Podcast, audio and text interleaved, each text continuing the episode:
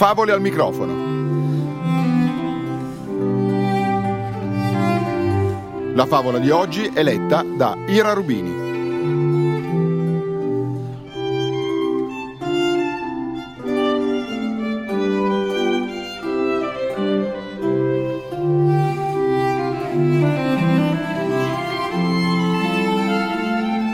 Le tre vecchie, fiabe italiane raccolte e trascritte da Italo Calvino.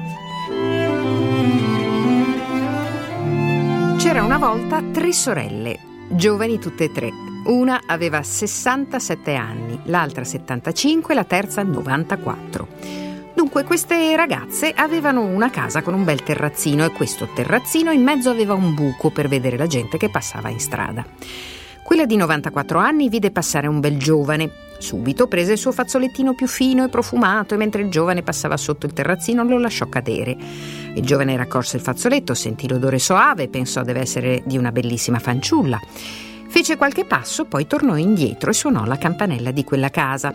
Venne ad aprire una delle tre sorelle e il giovane le chiese: Per piacere ci sarebbe una ragazza in questo palazzo? Signor sì, e non una sola.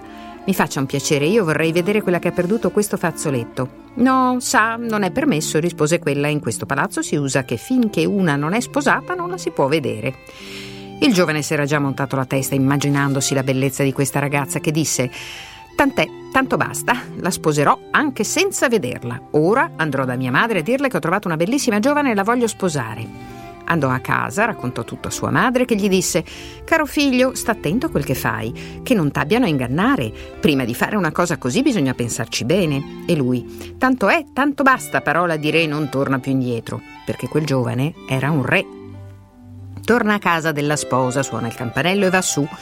Viene la vecchia e lui le domanda In grazia, lei è sua nonna? Eh già, è già sua nonna. Dato che sua nonna mi faccia questo piacere, mi mostri almeno un dito di quella ragazza. Per ora no, bisogna che venga domani. Il giovane salutò e andò via. Appena egli fu uscito, le vecchie fabbricarono un dito finto con un dito di guanto e un'unghia posticcia. Intanto lui, dal desiderio di vedere questo dito, non riuscì a dormire la notte. Venne giorno, si vestì, corse alla casa. Padrona, disse la vecchia, sono qui.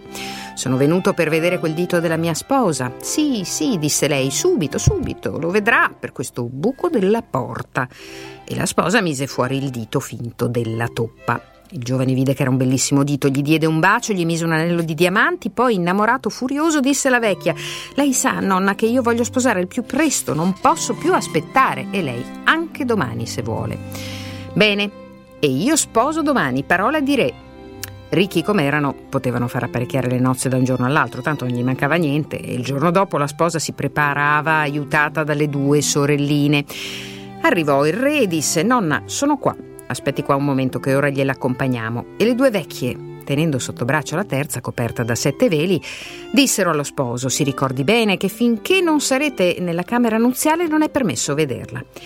Andarono in chiesa e si sposarono. Poi il re voleva che si andasse a pranzo, ma le vecchie non permisero. Sa, la sposa a queste cose non è abituata e il re dovette tacere. Non vedeva l'ora che venisse sera per restare solo con la sposa. Ma le vecchie accompagnarono la sposa in camera e non lo lasciarono entrare perché avevano da spogliarla e metterla a letto. Finalmente lui entrò, sempre con le due vecchie dietro e la sposa era sotto le coperte. Si spogliò e le vecchie se ne andarono portandogli via il lume, ma lui si era portato in tasca una candela, l'accese e si trovò davanti una donna decrepita e grinzosa, dapprima restò immobile senza parole dallo spavento, poi gli pigliò una rabbia, una rabbia che afferrò la sposa e la sollevò, la fece volare dalla finestra. Sotto la finestra c'era il pergolato d'una vigna. La vecchia sfondò il pergolato, rimase appesa a un palo per un lembo della camicia da notte. Quella notte tre fate andavano a passeggio per il giardino. Passando sotto il pergolato, videro quella poveretta penzoloni. A quello spettacolo inatteso tutte e tre le fate scoppiarono a ridere, a ridere, a ridere che alla fine le dolevano i fianchi, ma quando ebbero riso una di loro disse adesso che abbiamo tanto riso alle sue spalle, bisogna che le diamo una ricompensa. E una delle fate fece, certo che gliela diamo. Comando, comando che tu diventi la più bella giovane che si possa vedere con due occhi. Comando, comando, disse un'altra fata, che tu abbia un bellissimo sposo che t'ami e ti voglia bene. Comando, comando, disse la terza, che tu sia una gran signora per tutta la vita. E le tre fate se ne andarono. Appena venne giorno il re si svegliò e si ricordò tutto, a sincerarsi che non fosse stato tutto un brutto sogno, aperse le finestre per vedere eh, quella donna che aveva buttato giù la sera prima ed ecco che vede, posata sul pergolato della vigna, una bellissima giovane. Si mise le mani nei capelli. Cosa ho fatto? Non sapeva come fare a tirarla su, alla fine prese un lenzuolo dal letto, gliene lanciò un capo quando l'ebbe vicina.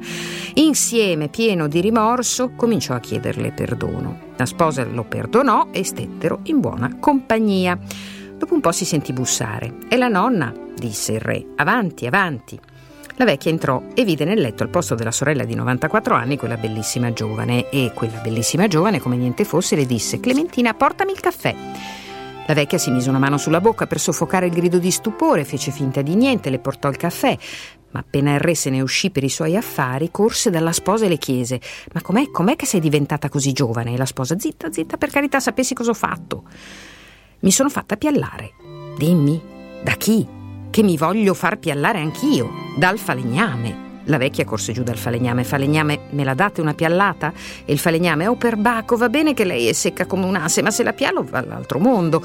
Non stateci a pensare. E come non ci penso? E quando l'avrò ammazzata? Non stateci a pensare, vi do un tallero. Quando sentì dire tallero, il falegname cambiò idea. Prese il tallero e disse: Si stenda qui sul banco di piallate, gliene do quante ne vuole. E cominciò. La vecchia lanciò un urlo.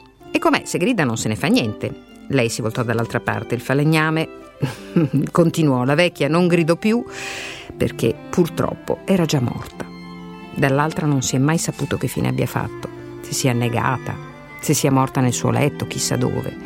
Ma la sposa restò sola in casa col giovane re e sono sempre stati felici.